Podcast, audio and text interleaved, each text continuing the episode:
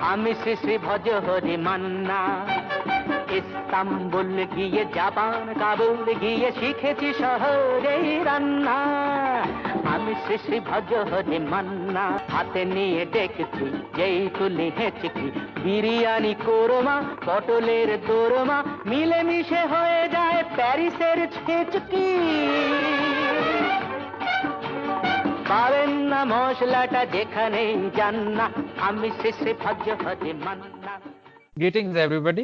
Welcome to a new podcast episode, episode 28.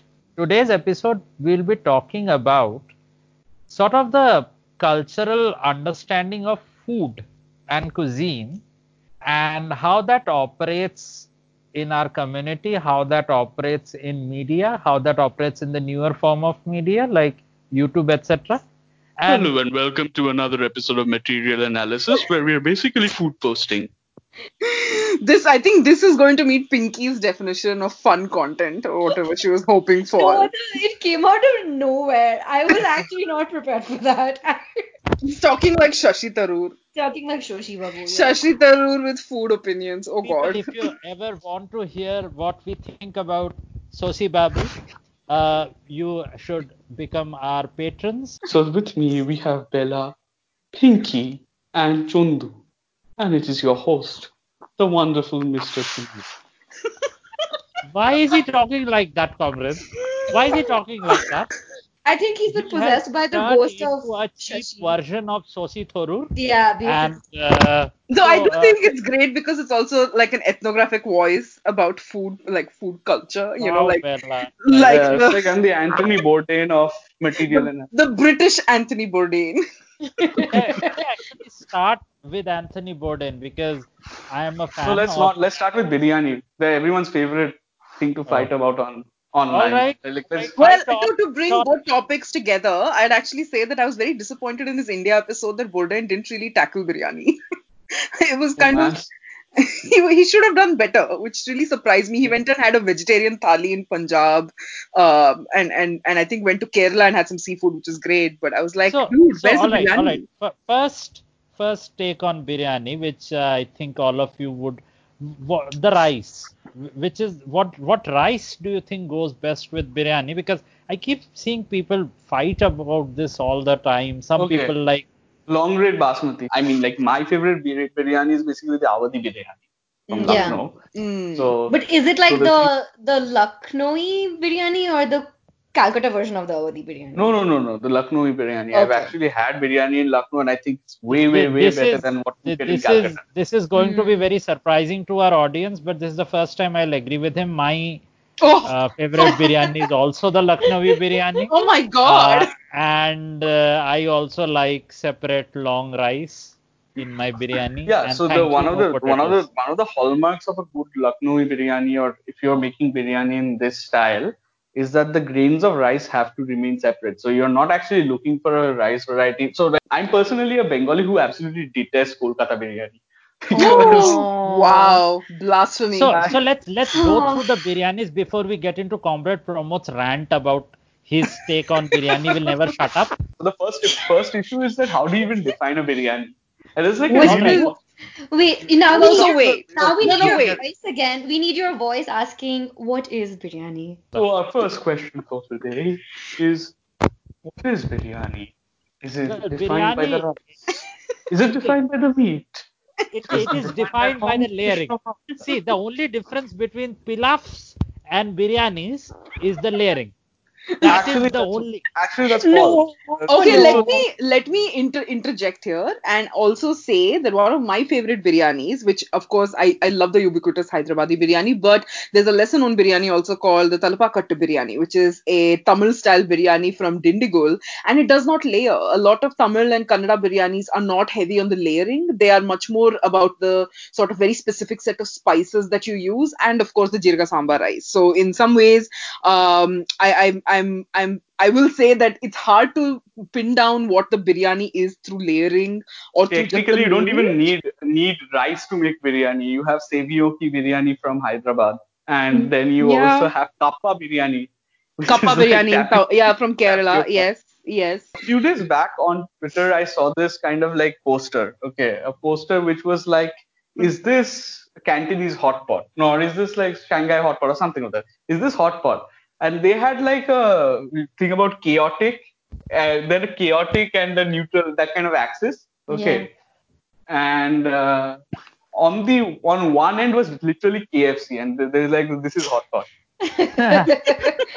so, so so biryani is a bit like that. Like you know, you Yeah. can you can actually even like you know people say that the biggest controversy that we see on social media is that is vegetable biryani biryani or not. Right, right. And So, um, okay, I've actually had you- vegetable biryani, and I will say that I, at least what I have, I was given as vegetable biryani, it was not biryani to me because it didn't like have anything that resembled normal biryani. Like it was not, it didn't feel spicy. Well, we're, we're trying to define the normal biryani, which is the problem. Yeah, yeah. That's so, the so, thing. so that's, a, that's the So- interesting so part, we- right? What's That kappa is, yeah. biryani? Kappa biryani is basically mashed tapioca with ghee and spices. Yes. So no, so we We agree that there is. The, the we- thing yeah. that we've established is that anything can be a biryani. You should just call it a Oh, We- biryani. yeah. What what happened to us being material analysis? We become full Yeah, on like, like, this is- struck, uh, you this know, is- This is Postmodern postmodern, and identity. postmodern analysis now. Yeah, no, let, let, let's try to materialize. I am saying that this is actually possible. The word biryani is derived from a Persian word biryan, which means fried before cooking. So it Yeah. can actually not refer to rice. Wow. Yes. Yeah. Well, it basically means to fry or roast, which to me is about a technique. So the actual ingredients are not as relevant, right? Considering you have biryanis like kachi biryani, Yeah. that's, that roasting is also not happening. Or frying Yeah. or roasting is also You have So, even even funny- versions of it in Thailand, if I know if I'm right. There yeah, are yeah, yeah, yeah, yeah. So, so one of the interesting fights that happened recently on uh, on social media was actually this infographic, which was detailing all the biryanis found in different regions. Yes, and, and they missed some, didn't they? they? There are a lot of South Indians who are pissed off that key South Indian no, no, biryanis not just are South not Indians. So not just South Indians, not just South Indians. A lot of Assamese people were pissed off by the fact that they mentioned that there was an Assamese biryani called the quote unquote Kampuri biryani. Now, the interesting thing about this Kampuri biryani was the fact that uh, ethno-nationalist types were obviously like, you know, the ones who are still some kind of separatist lost causers. They're like, oh my God, they're again trying to, you know, nationalize our food by calling it biryani. But like, if you like just go a little more to the east and into Burma, there are people who are very perfectly comfortable with calling certain things biryani. But so, but the thing was the Kam, Kampuri biryani thing was kind of interesting. The the recipe actually comes. The first mention I could track down of that recipe was from this book by this uh, uh, writer by the name of Pratibha Karan, who actually had a very wonderful cookbook on Hyderabadi cuisine. But she also wrote a second book on biryani, and she went to Assam and she kind of found this biryani, which she nicknamed the Kampuri biryani. Now, given how interestingly in that um book of hers called biryani, she also has a recipe for a Goan pork biryani. Now, you know, Mm. considering the association of biryani with Muslims, Mm. you would not generally find pork in biryani, right? But then she also Right, like right. took a took a uh, Goan pork and rice dish, and she also made that biryani. Yeah. Technically, for instance, even Bengalis don't have a traditional biryani. Like for instance, you know, it's now I've seen like since the 2000s, uh, mid to late 2000s. There's been all this food fight going on about uh, the. Kolkata biryani being the best biryani and whatnot. Yeah, yeah. But the interesting thing is that uh, you know, and, and if you actually go to Delhi, like if you go to Delhi, you go to CR Park, that Kolkata biryani thing is something that many Bengali restaurants actually sell. But interestingly, in Hmm. Calcutta itself, it is not seen as Bengali food at all. It's actually Not called really. Yeah, it's a very, it's just a variation of the Awadhi biryani. Yeah, and, and we basically call it legend Mughlai. had Mughlai it that Wajid Ali Shah having run out of meat added potatoes. Yeah. Mm. Yeah. yeah, so another thing about Wajid Ali Shah's family's own recipe, because it came out in the Telegraph, is that they actually didn't even use ghee; they use mustard oil. Right. So, so actually, in Bengal, we do have a kind of meat pulao, which is actually uh, which was made in Murshidabad, which was made with beef. Uh, so it was actually considered a more poor, more of a poor man's pulao than. But it was like in within the city, so it's like a sort of like an upwardly mobile Muslim community's biryani, uh, pulao.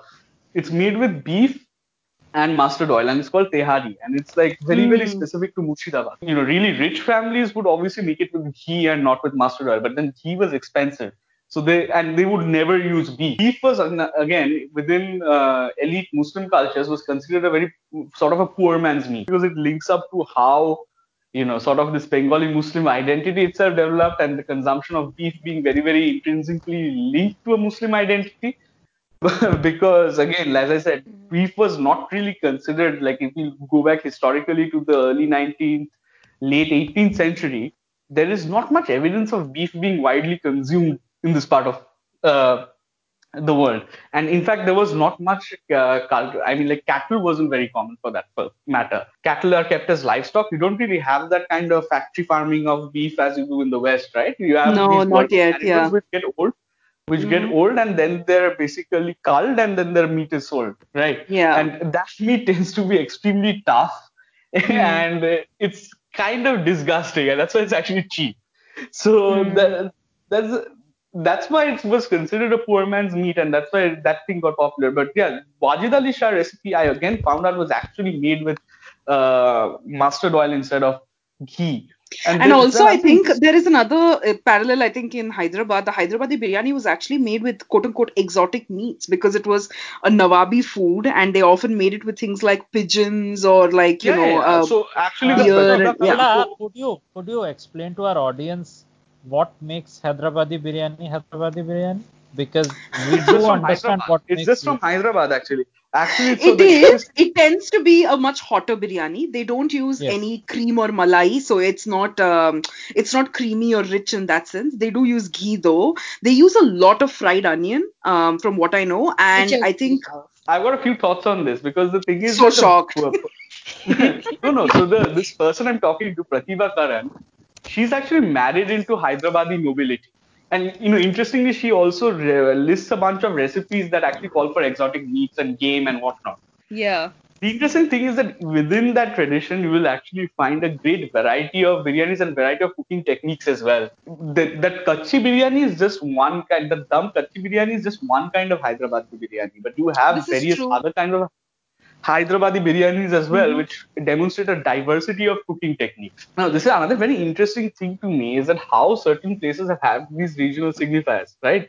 For instance, the Kolkata biryani right now, which is now seen as a Bengali, um, you know, for the di- for especially for a diaspora from they tend to be the most passionate about Kolkata biryani and they will defend the aloo in the biryani. So I would actually argue that the Calcutta biryani is actually not defined just by the potato because the my favorite biryani and one of the oldest biryani restaurants in Calcutta, which is Royal Indian Hotel in Chitpur, Yeah. that biryani, and it's a very famous biryani, does not actually have any potatoes in it.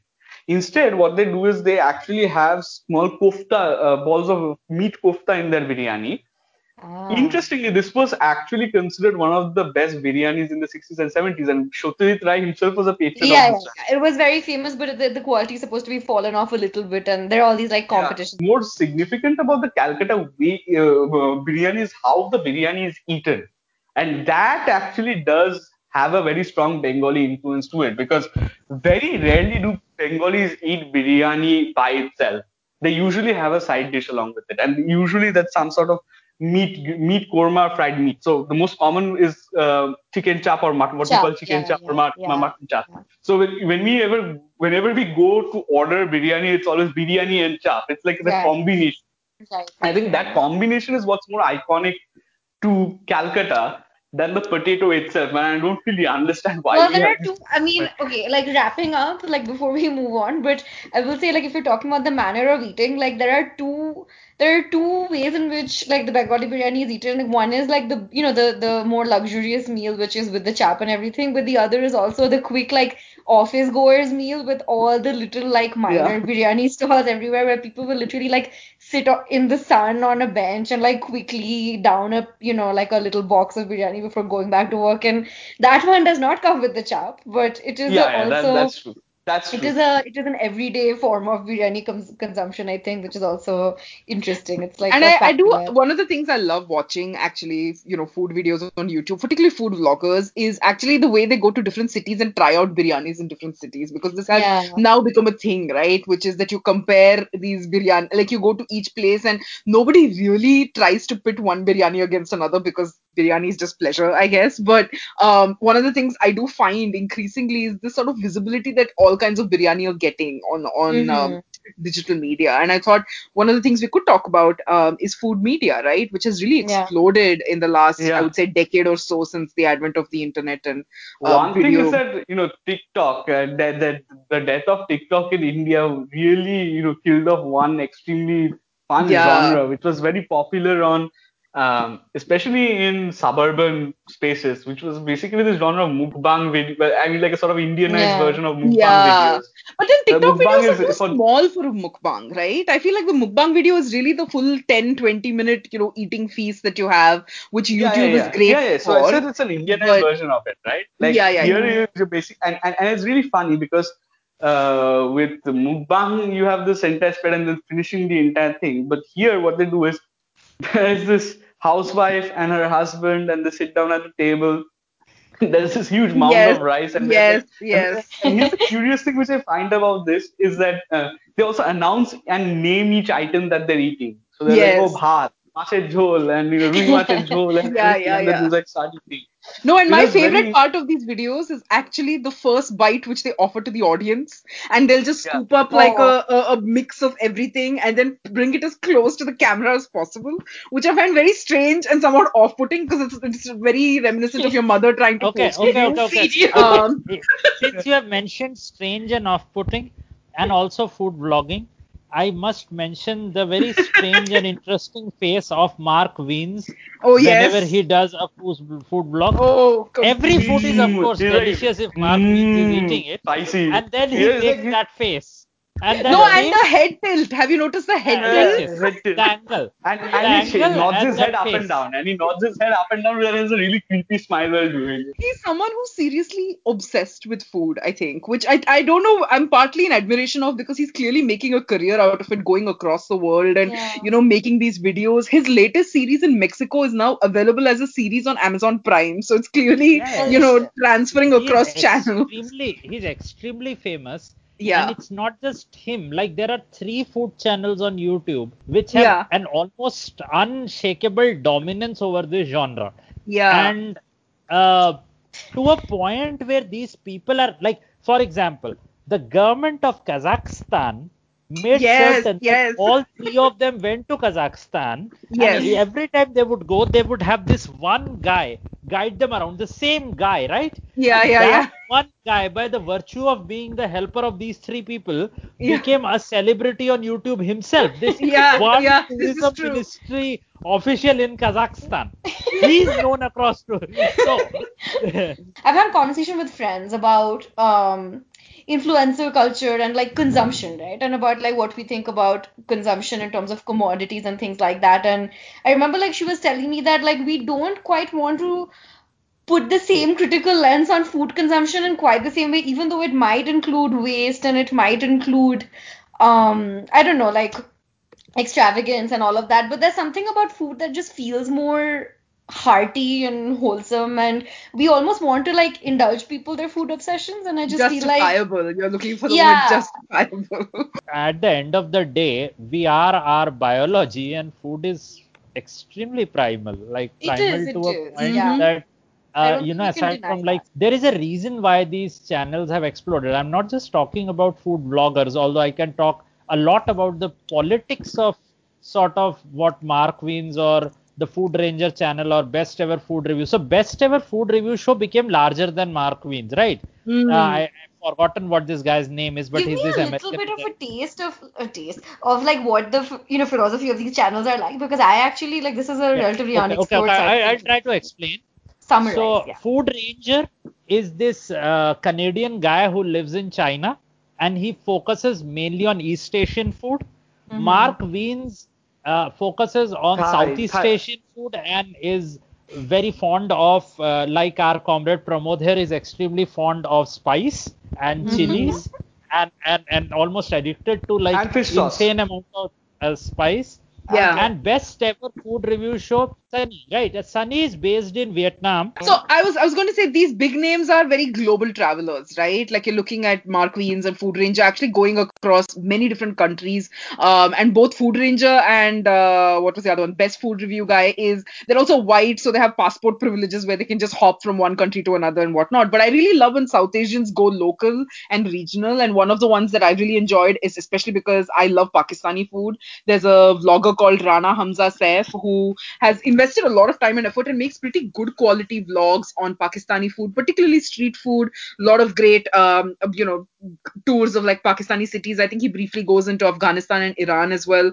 Um, so he's one of my favorites. There are lots of Tamil vloggers. One guy called Irfan, for instance, goes into rural Tamil Nadu a fair bit, but very sort of street side, uh, fla- hole in the wall type restaurants, which are, which are great. So I think there are in pockets of Indian YouTube vlogging that I you, find just you, as you entertaining. watch Adnan Farooq.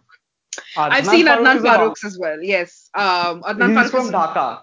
Yeah, and I think he does more. really? Yes, and there is a couple of Sri Lankan Yeah. ones, but Sri Lankan vlogging hasn't taken off quite as much as yet. I Adnan, think. Adnan Farooq also like you know he does like collabs with uh, people from Calcutta. And Ah. another thing is that another thing interesting collaboration that happens is between uh, Bong Eats and uh, Spice Bangla, I think, which is like Oh, Yeah. yeah. I haven't actually seen Bong Eats collaborate yet, but I have seen their videos. And No, no, they have. First time I ate shutki much, it literally, which is like a, you know, like the kind of the dry, the salted fish, which is very stinky in its preparation, and that's why there are like all sorts of like.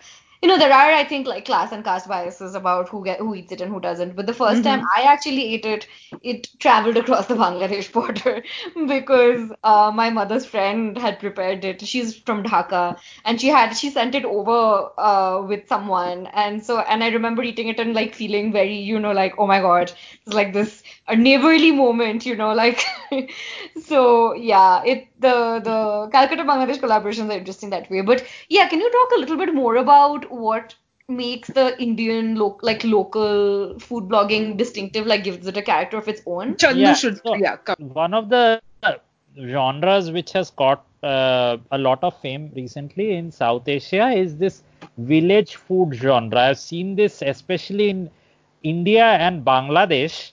This sort of uh, channels have grown, and and what this really means is that you have these channels where you have a bunch of Yeah, I know that everyone knows what the channels are, but like everyone's seen the channels, but like yeah, what's so nice? What's great about them? Like Well, explain that. great about them is they're always cooking in mass. So the in and so the emphasis on community, I guess, and Mhm. like making like a shit ton of food, and also the the production value is of course low, right? You have very few people in a village making it on a very limited budget.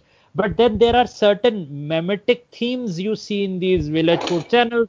The first village food channel which really took off was Mastanamma, right? Bella. Yes, yes. And I do I do love the food genre also because it kind of shows that cooking and eating are very immersed in a certain way of life, right? Like a lot of this cooking is outdoors using wood fires. Yeah. Um, Yes. A lot of this uses very rustic implements to grind and chop and stir and things like that. And, and Um, that's- and some of them is also made up. You know, some of them plays to the village utopian Yes, sort of yes. idea it's trying to sell. So you will have placid fields and you know cattle going around peacefully, and some of them is a bit theatrical. Like Yes, you will have those much. uh, generic music at the background. So there was Grandpa's Kitchen, right, which is basically you had this grand grandfather and he's now dead. So now it's all sad and all that. That channel Mastanamma also passed away. That was very sad. I personally was very sad about it. How old Yeah. was she when she when she passed? Close away? to 105, 106, I think. Wow. Yeah, yeah, yeah. Mm. pretty much past 100. You look at them, each of them has millions of followers. Like Village Cooking Right, Channel right. is this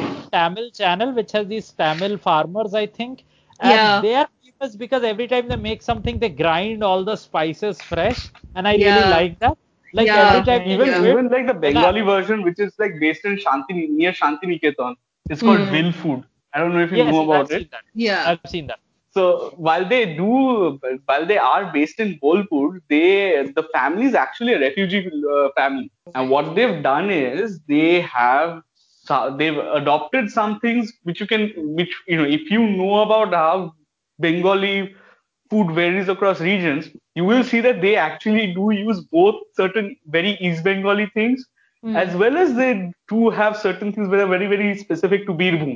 Mm. You know, where, where they actually cook inside bamboo and everything, which is like one of those things that are very, very rustic Right. Birbhum. And I think this is this is very common across the genre as well. That many Yeah, of them are farmers yeah. and they're actually using produce from their own fields or like you know g- bartered with neighbors or the community. that one of the famous food bloggers we mentioned earlier, uh, the Sunny, uh, Sunny from uh, Uh, the best food Ever- reviews, yeah. yeah, he actually did a survey of the village food genre. He went to like he came to India and he like went to a bunch of these village food channels and he cooked with them and Yeah, it was yeah. like a interesting cross genre crossover as we say like And I think there's something very core to this this this crossover, which is every time even people travel, they're looking for some sense of the authentic, right? Like the Yeah. authentic is very core. Like we want to taste authentic village food or authentic, you know, certain cultural foods. And I find that search for authenticity both fraudulent, but also something very innate. Like all of us,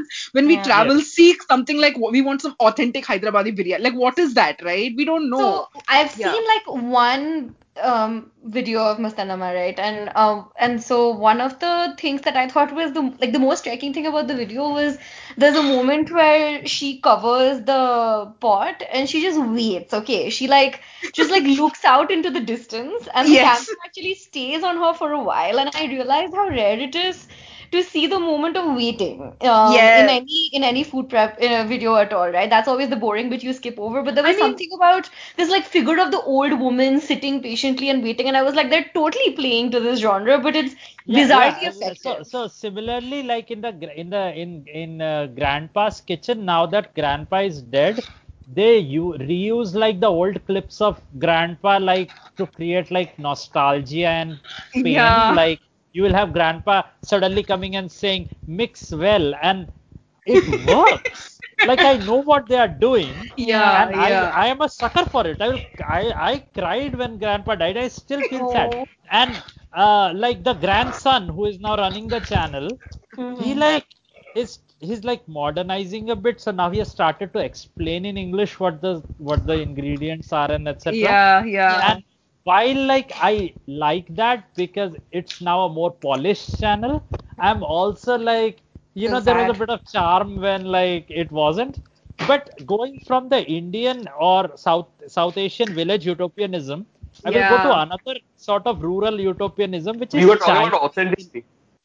Yeah, yeah, Yeah. and this ties Actually, in with one that as well. One one question I did have about authenticity is um the grandson now that he's taken over the channel, is he experimenting with the recipes as well, or is there still the sense that the that must be recipe- preserved? the- no, no, no, no. Here's the thing you don't get about this. So this this tells me, Pinky, you have never seen these channels, right I have not. You haven't, right? I haven't. Yeah. There's no So recipe, they, ne- they never make only traditional food, like especially Mastanamma and and Grandpa's Kitchen. Like you have such weird recipes they made sometimes mm. and completely inaccurately. Like once they tried to make some kind of Italian pasta, it was wrong. It was comical because they put But like then- chopped bell peppers into it. Uh, like you have in these South Asian village food channels this attempt at presenting an earthy realist sort of a thing a very fake sort of realism like it's very obvious that you know nostalgia is being played to and sort Mhm. of village whatever presentation is being played to but then there is a type of channel which completely reverses that which is this very certain kind of chinese food channels which sort of present the rural as an uh, as an arena of perfection of beauty not of earthiness of or you know like uh, not of peasants or whatever but it's actually presented as almost some fairy tale sort of a thing it's very very overproduced Right. um so some of these channels are for example Li Ziqi I think that's Yeah. how it's pronounced Yeah. and and Dianxi Xiaoge Yeah. and uh, and then there is uh, one channel called Xiaoxi's Culinary Idol and uh, Li Ziqi and Dia- Dianxi Xiaoge they are uh, uh, two young women who Yeah. apparently live in villages somewhere Mhm, uh, mhm. Di- Dianxi Xiaoge, eh, the protagonist is the in that is speaking a lot more than Li Ziqi ever does. Li Ziqi never speaks; she does act, she just does things. Yeah. Um, but of- would often get into commentary about what the channel is about, etc. And in both these channels, you have these hyper competent young women hmm. who live in these picturesque villages which look like something out of a poem or something. And they mm-hmm. would do everything. Like they would grow the crops and then they would take the grown crop and harvest it. And from that harvested crop they, you know you remember that old joke we used to make that what is authentic? And you would be like oh i did not rear the sheep myself which i killed like the biryani Yeah, then yeah. Li Ziqi does that she would Yeah. literally rear the damn sheep butcher it store the meat preserve the meat and then five years later cook the meat all of that would be in one one video She goes She's into the forest character. and forages mushrooms. And then you can see she actually suddenly will just sit down, cut all these weeds around her, and then weave a basket to put those mushrooms in while she's foraging. she's a character she's a princess from a fairy tale all Yes, right she's, yes. a, she's a character which came out of some wuxia novel that's what she is like the amount of fans she has hilarious like there was one episode where i remember i think she weaved a garment out of nothing like she No, no, and then she used she used flowers to dye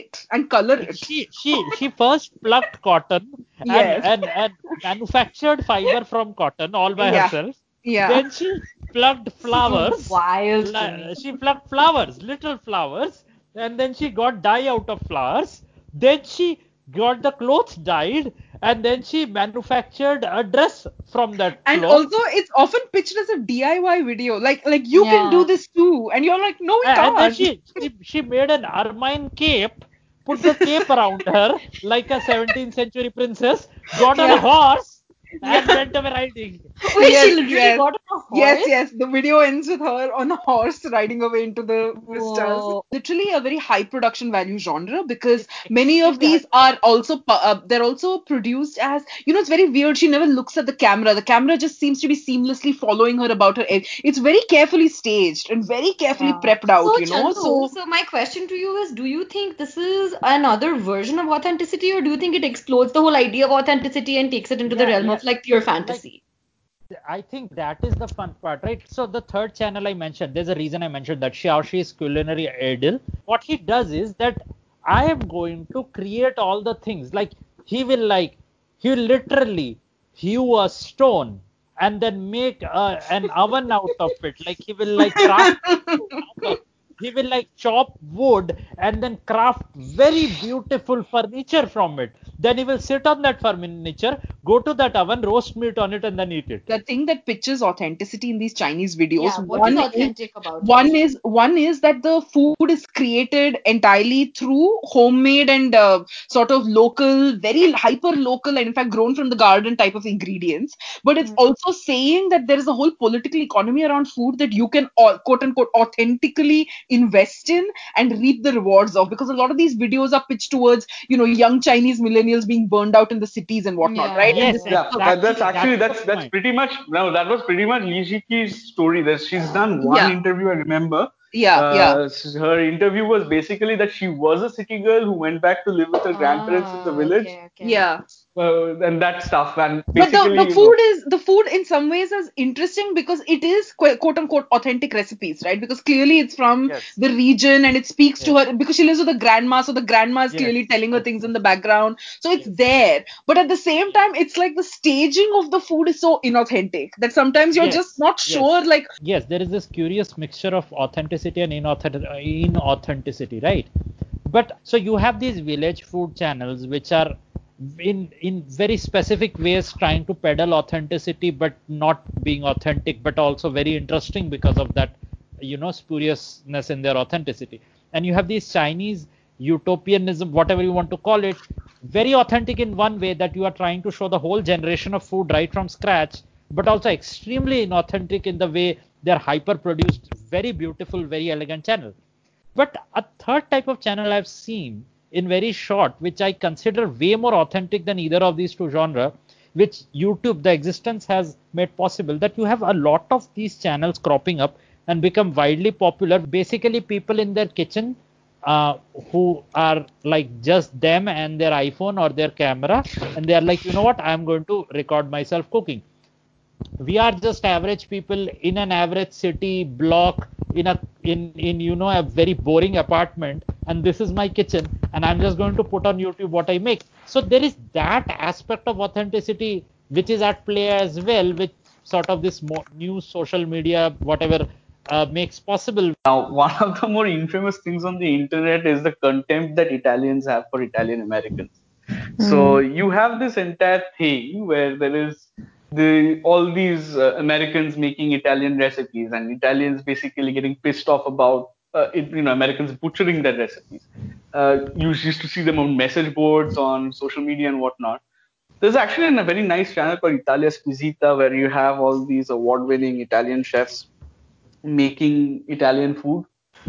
And many of them, uh, you know, they have all of them making their recipes, but they also have this small series which is actually about dissing recipes made by popular YouTubers. Uh, and you know, dissing traditional recipes made by authentic uh, by YouTubers. Now, one thing that people have to understand is that these YouTubers are basically obviously improvising. They're not.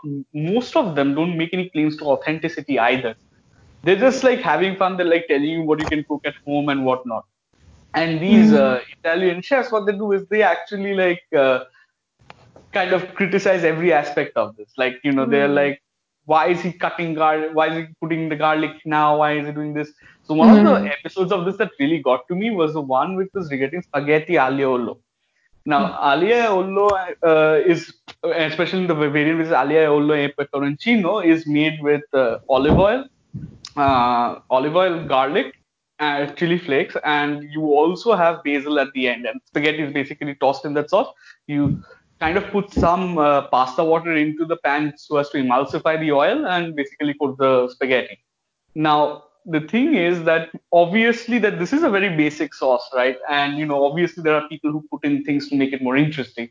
So uh, in all of this uh, stuff now you know there were certain criticisms of certain youtubers which were fair like someone actually like tried making spaghetti but the spaghetti was cold and whatnot you know they, they cooked the spaghetti in advance and the spaghetti went cold so it would kind of be mushy and whatnot. So eh, those are understandable critiques.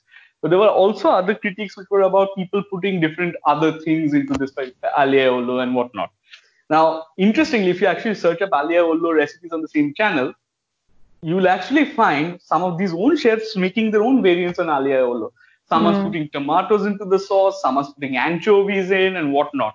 So the interesting thing to me is that there's this weird gatekeeping that's happening with this, right? That you know when. Italians themselves in Italy are sort of like innovating on these kinds of food, then there is nothing wrong with it. And like, you mm-hmm. know, then it's fine. But when, when it's an American or an American Italian doing it, then obviously, you know, they're being her- they're committing some act of culinary heresy. I feel like and- even with Indians, um, it's like we like to make fun of white people trying to cook our food, but a lot of us take tremendous shortcuts because we can't cook like our parents, right? Like with grinding everything from scratch and you know using like mortar and pestle and blah blah blah. So it is like I think people want to be judgmental about food like there seems to be this pleasure associated with being able to judge people about the way they cook and we all try to preserve a little bit of terrain for ourselves where we like to give ourselves some wiggle room but we want we also want to feel like a little bit like experts where we can look down on someone and be Yeah. like oh you don't know what you're doing right Yeah.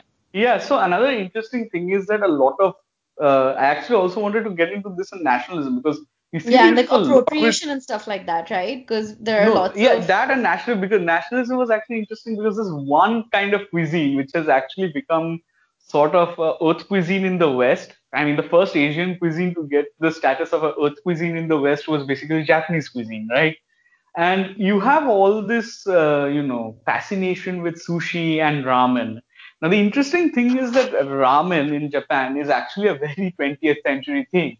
It's a noodle soup which is which actually they themselves are very aware that it's a import from China. And sushi was actually a very working class food. It was basically, I mean, like just look at the concept, right? It's fish wrapped in rice and wrapped in uh, seaweed, which basically acts as a packaging.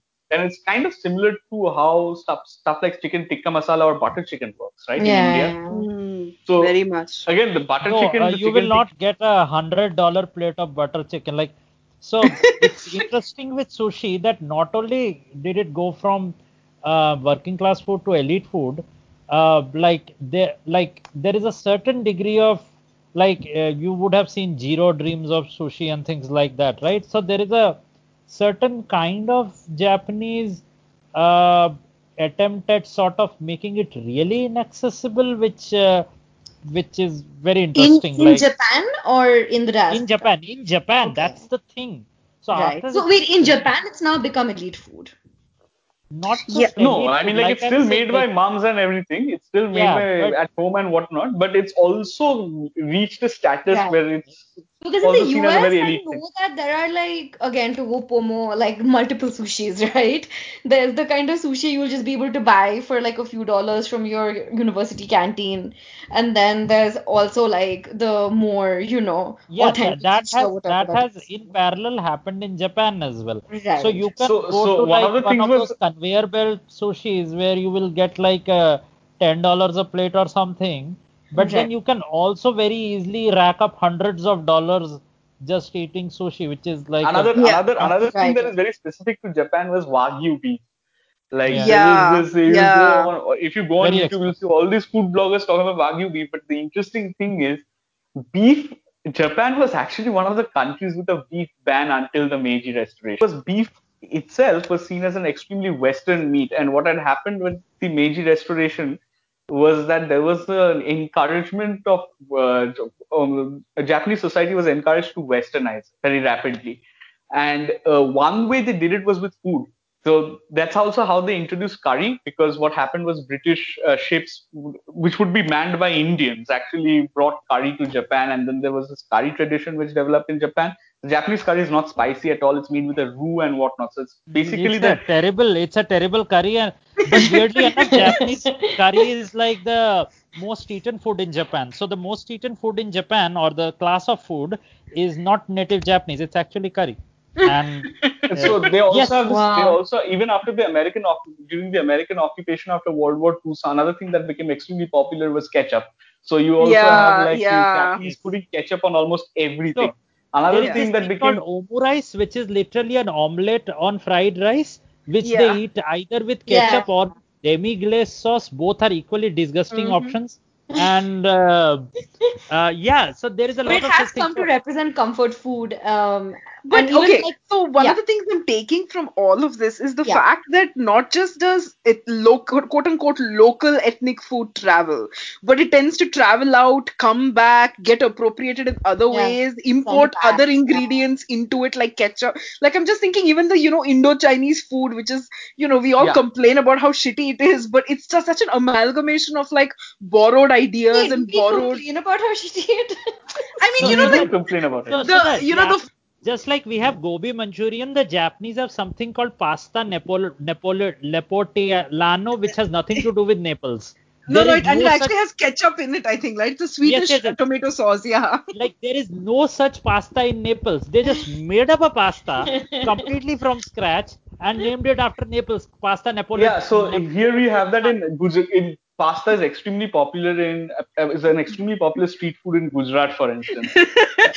They- and and, and the, the one that they like the most is basically macaroni and uh, penne pasta. Like they really love macaroni and penne pasta. I Here's And- So then, in, Yeah, and- in, in Indo-Chinese, at least like okay, Calcutta Chinese, I can I can speak to, but in the menu when they have all these like you know like uh, Manchurian, Cantonese, etc., are those actually No, do they they are not. correspond No, in any no. way to the I region? No, actually know no, Chinese no, food. no, They no, are no, not. no, So, here's one thing: the, the Chinese immigrants who came to India were actually ho- were either Hoc- they were uh, they were from three ethnic groups: the Hokkien, Hakka, and the, the T- Teochew. And the thing is that they actually brought their uh, certain forms of their cooking techniques here, and Right. basically the thing was, but they did not have access to all the ingredients they had in China. Right. So yeah, yeah. So there was all sorts so of adaptations. Yeah. adaptations, etc. Which and then of course you know with I mean you know, a Bengali because again this Indo-Chinese culinary tradition actually originates in Calcutta because Calcutta at that point was Yeah. a city of the British Empire. Yeah. yeah. So so the thing actually developed in a way where it's actually got very Bengali ways of eating that stuff. Yeah, it's actually very much, you know, what, what's funny is that we think of it as a complete debasement of Chinese cuisine, but it's actually as local as it gets because it is like very it's as much. local as it gets. It's as local as it gets. And I've seen, for instance, with a lot of hang-ups regarding, you know, quote unquote, you know, uh, evolution of food in India, but you don't really Yeah. have that in say. I think. I mean, like what I see is that they don't have that feeling in places like Malaysia, where you also have a very large Oh, uh, yeah. Chinese immigrant Yeah. population. often would like you know the Chinese food is not a thing. China has remarkable diversity. So, for example, one of my closest Chinese friend, she never ate quote unquote chow mein till she came to America. She had Yeah. eaten rice dishes all her life, like rice and Wait, so no noodles? Never. So the first time she like we both were equally ignorant in the Chinese supermarket Ah. trying like we both thought that we'll make cert, a certain dish and we were like oh fuck like you have not eaten this at home. She's like yeah I have no idea which one to buy. It I've is eaten true this. though. Actually, now that you say it, you remind me. Like this one time, was a student of mine who's Mexican was telling me that she never ate a burrito till she was like 18 or something because she didn't used to eat out. Like she only ate at home, and they never made a burrito at home, right? Because it's not fast food. I'm And, pretty like, sure got- even even Mexican uh, restaurants, burrito is not a Mexican thing. It's an American Tex-Mex Yeah, or whatever. there's, a, there's yeah. an interesting video by Adam Ragusea on that as well. So on like you can go check good. that I out. remember it was hilarious because she was So- getting really frustrated trying to explain to me what like the kind of food she grew up eating, and so she just decided to type in authentic Mexican food into Google images, and she basically got like So- you know all the so- standard text. So another thing, another thing is that there's this YouTube channel where, which has become popular recently called Chinese Cooking Demystified. Yes, And my by- favorite. yes. So one of the things that was very interesting to me is that in Calcutta, a lot of this Bengali Chinese street food is actually made with mustard oil. And you know, everyone thinks that that's a big debasement of Chinese food, and you tend to look down upon it as No, inauthentic and no. everything. Now, here's the very, very interesting thing. In the provinces of Guizhou and in Sichuan, they actually do use, uh, Yes, you know, virgin rapeseed Yeah. oils and what, which is extremely similar to mustard oil yeah. in their cooking. Um, articles and, and American articles about must the health concern thing reminded So, me uh, about so mustard it's oil not just that a concern. Like it's still technically illegal. Everybody ignores that law, and we all buy mustard oil in America. But Yeah. I don't know if you have noticed in every mustard oil sold in America, it's written this is not for consumption. really So Yeah. yeah, yeah, it's still illegal. So Holy have, shit. So I was saying that I read in the articles I read, they like the headline was like, "This massage oil is actually consumed by certain communities." Yeah, so, yeah, and you know there are some not just Indian but like certain French companies which sell it well knowing that it will be consumed. So it's hilarious. Like uh, that there are companies which are perfectly aware that this is going to be consumed and they are openly flouting laws knowing that nobody is going to stop them and it's pretty funny. So talking about authenticity, right? Like one of so we have we've talked about recipes changing and like different variants like competing with each other, but one of the things we haven't talked about as much as like claims over origin, right? And like Yeah. once something has spread, people wanting to trace it like back to its roots. And right, right, one right. of the most ridiculous- being a Odishan, right? yeah, yeah. is So from one of the most ridiculous debates that took place was about the battle between Bengal and Odisha for like the Rasgulla. And Odisha have it. Rasagullas are not good. It's an overhyped desert. What are you No, so, so you know the, the the the funniest aspect of the Rasgulla debate is that Yeah. during the time that Rasgulla was actually invented, yeah, it was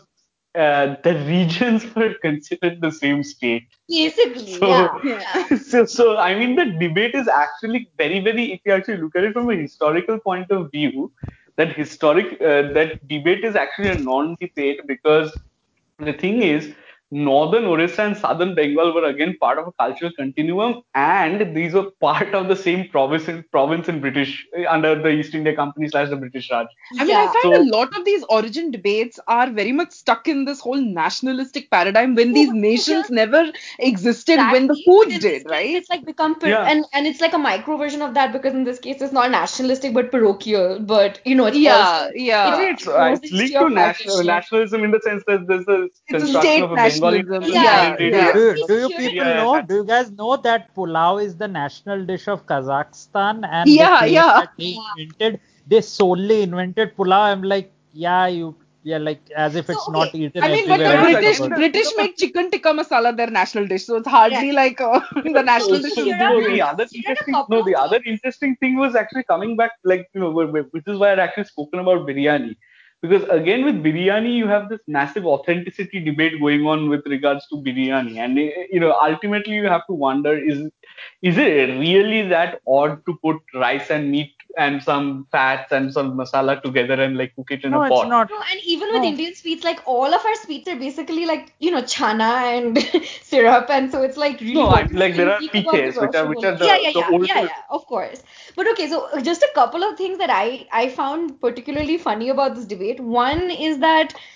Okay, one thing that was actually interesting is that the way in which they were claiming the difference was Bengal was trying to trace it back to one maker, like one sweet maker KC called Das. Chandra Das. No, Nobin Chandra Das.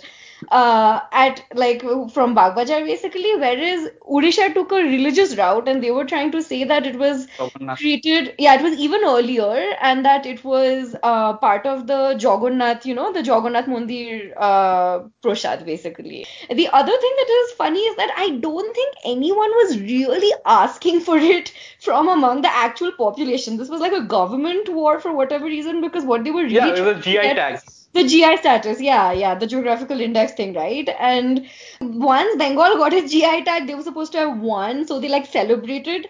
But like in two years, Odisha got its own GI tag, so they became like known as like Bangla Rashogolla and Odisha Rashogolla. So it's like, like what was the point Nice. of like all of this anyway? And all for a slightly overrated sweet, if I may say so. yeah so and another another interesting thing is that you know even like with regards to i mean like this is one of my favorite uh, pointless food wars to indulgence flexing over how much chili you can tolerate Yes, Yeah.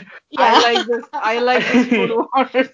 yeah so so so the thing is yeah when, and i love flexing because i can like go on money i put naga moric in almost everything which is like one of the spiciest chilies on the planet called raja moric raja moric in nagaland it is called bhut jolokia by the assamese it is called umorok by the meitei And ghost and pepper, it has right? In and English? uh, yeah yeah yeah. In uh, naga moric is actually cobra cobra chili in english uh, if you're Oh. translating from bengali and uh, if you're calling it bhut jolokia which is the assamese then uh, that's, that's ghost pepper in many of these diaspora communities from uh, northeast india you see you know the provincialization of the chili and this chili becoming very emblematic of their identity Hmm. Uh, but it's very interesting because the chili- chili pepper was not native to Asia at all. It's actually native to Amer- America. Of the Americas, So- yeah. yeah. So it, Yeah, it Yeah. The Portuguese brought yeah, it over. yeah, of course. Uh, chilies, like one of the well-known tomatoes, everything. Potato, see, like, rajma. yeah, like, like without any, without the colonization of the Americas, South Asian food would be a lot more boring than it is. I know Asian food would would be be a lot more bad. boring than like, it is. what are you saying? Lot more boring. It would be like unimaginable. So let's not even Yeah. go there. Yeah, so my my proposal was that we end with something like what is your hottest food take, which might get you cancelled by certain uh, people and might get you win you brownie points with others, I guess. Uh, do you want to go first, Pinky? Um, let's see. The thing is that I'm actually very open to like different cuisines. Like I am fussy about the actual cooking itself, but not so much about the item. But my the only like remotely hot take I can think of will be nothing outside Bengalis, but it's it's that sheem is overrated. I don't. And what is it? Sheem, uh, help me out, Pramod. Yeah, sheem is broad beans, I think.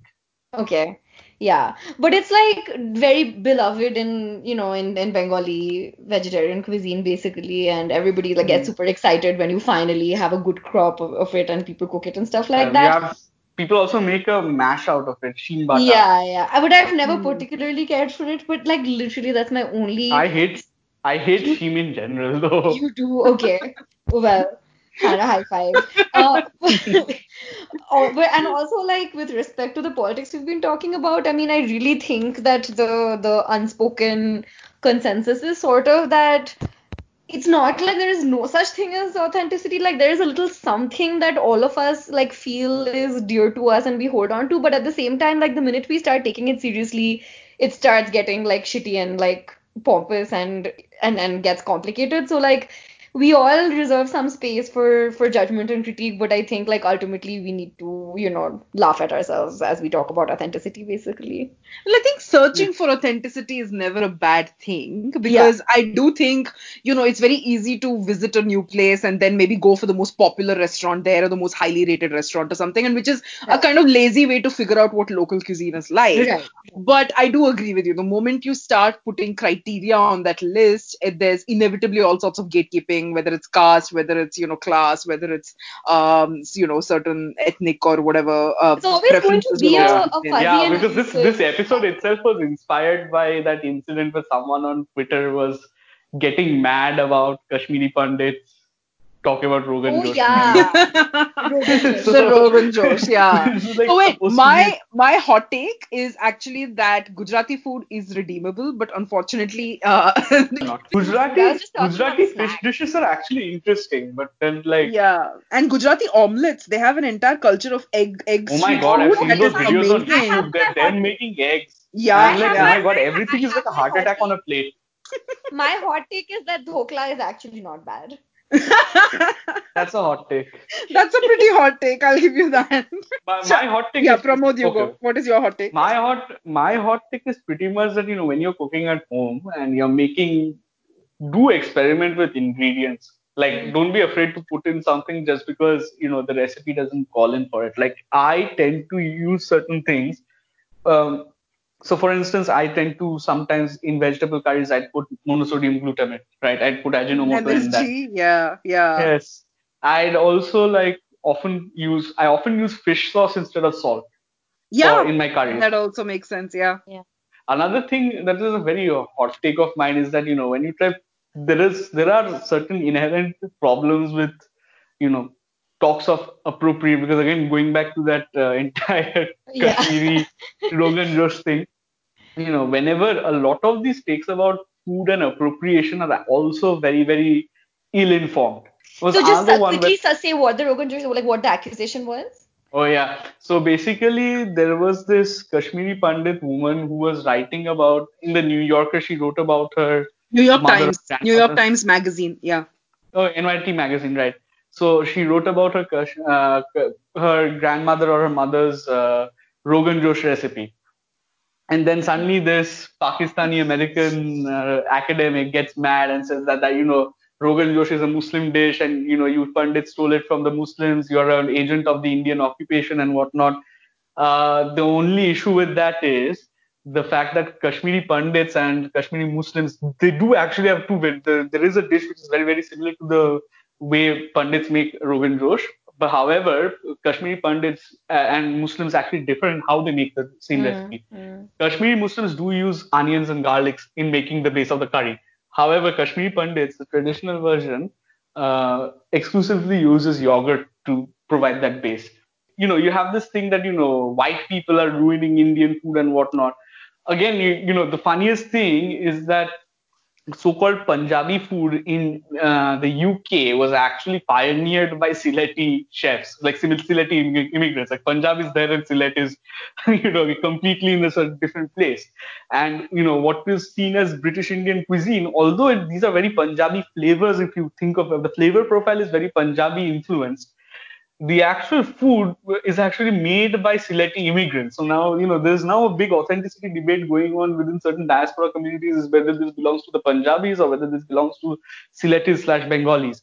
Yeah. but I mean, it's again, it's like, I mean, what Chandu said earlier about food being something like pretty visceral, and like once you develop a relationship with it, it does seem to become intimate and primal in a way that then trying to look at it purely through discourse and ideology, like, I don't know, it just never seems to fully add up or be like, you know, satisfying for anybody. And I think we'll just kind of have to live with that. Like, I'm not saying that, you know, appropriation, like who profits of it is not an important question, but the idea that the eat, like the eating or the making in itself can be controlled, like that, I think is not a very So on that note, I think um, we've we've debated quite a fair bit about what we wanted to say, which is that food is sometimes a very fraught, emotional, personal, highly divisive topic, but it's also a source of great fun and pleasure in our lives. Um, I do think that um, we all kind of agree that authenticity is, is, is a dubious sort of value to seek in food, but nonetheless, we have sometimes sometimes just driven by it when we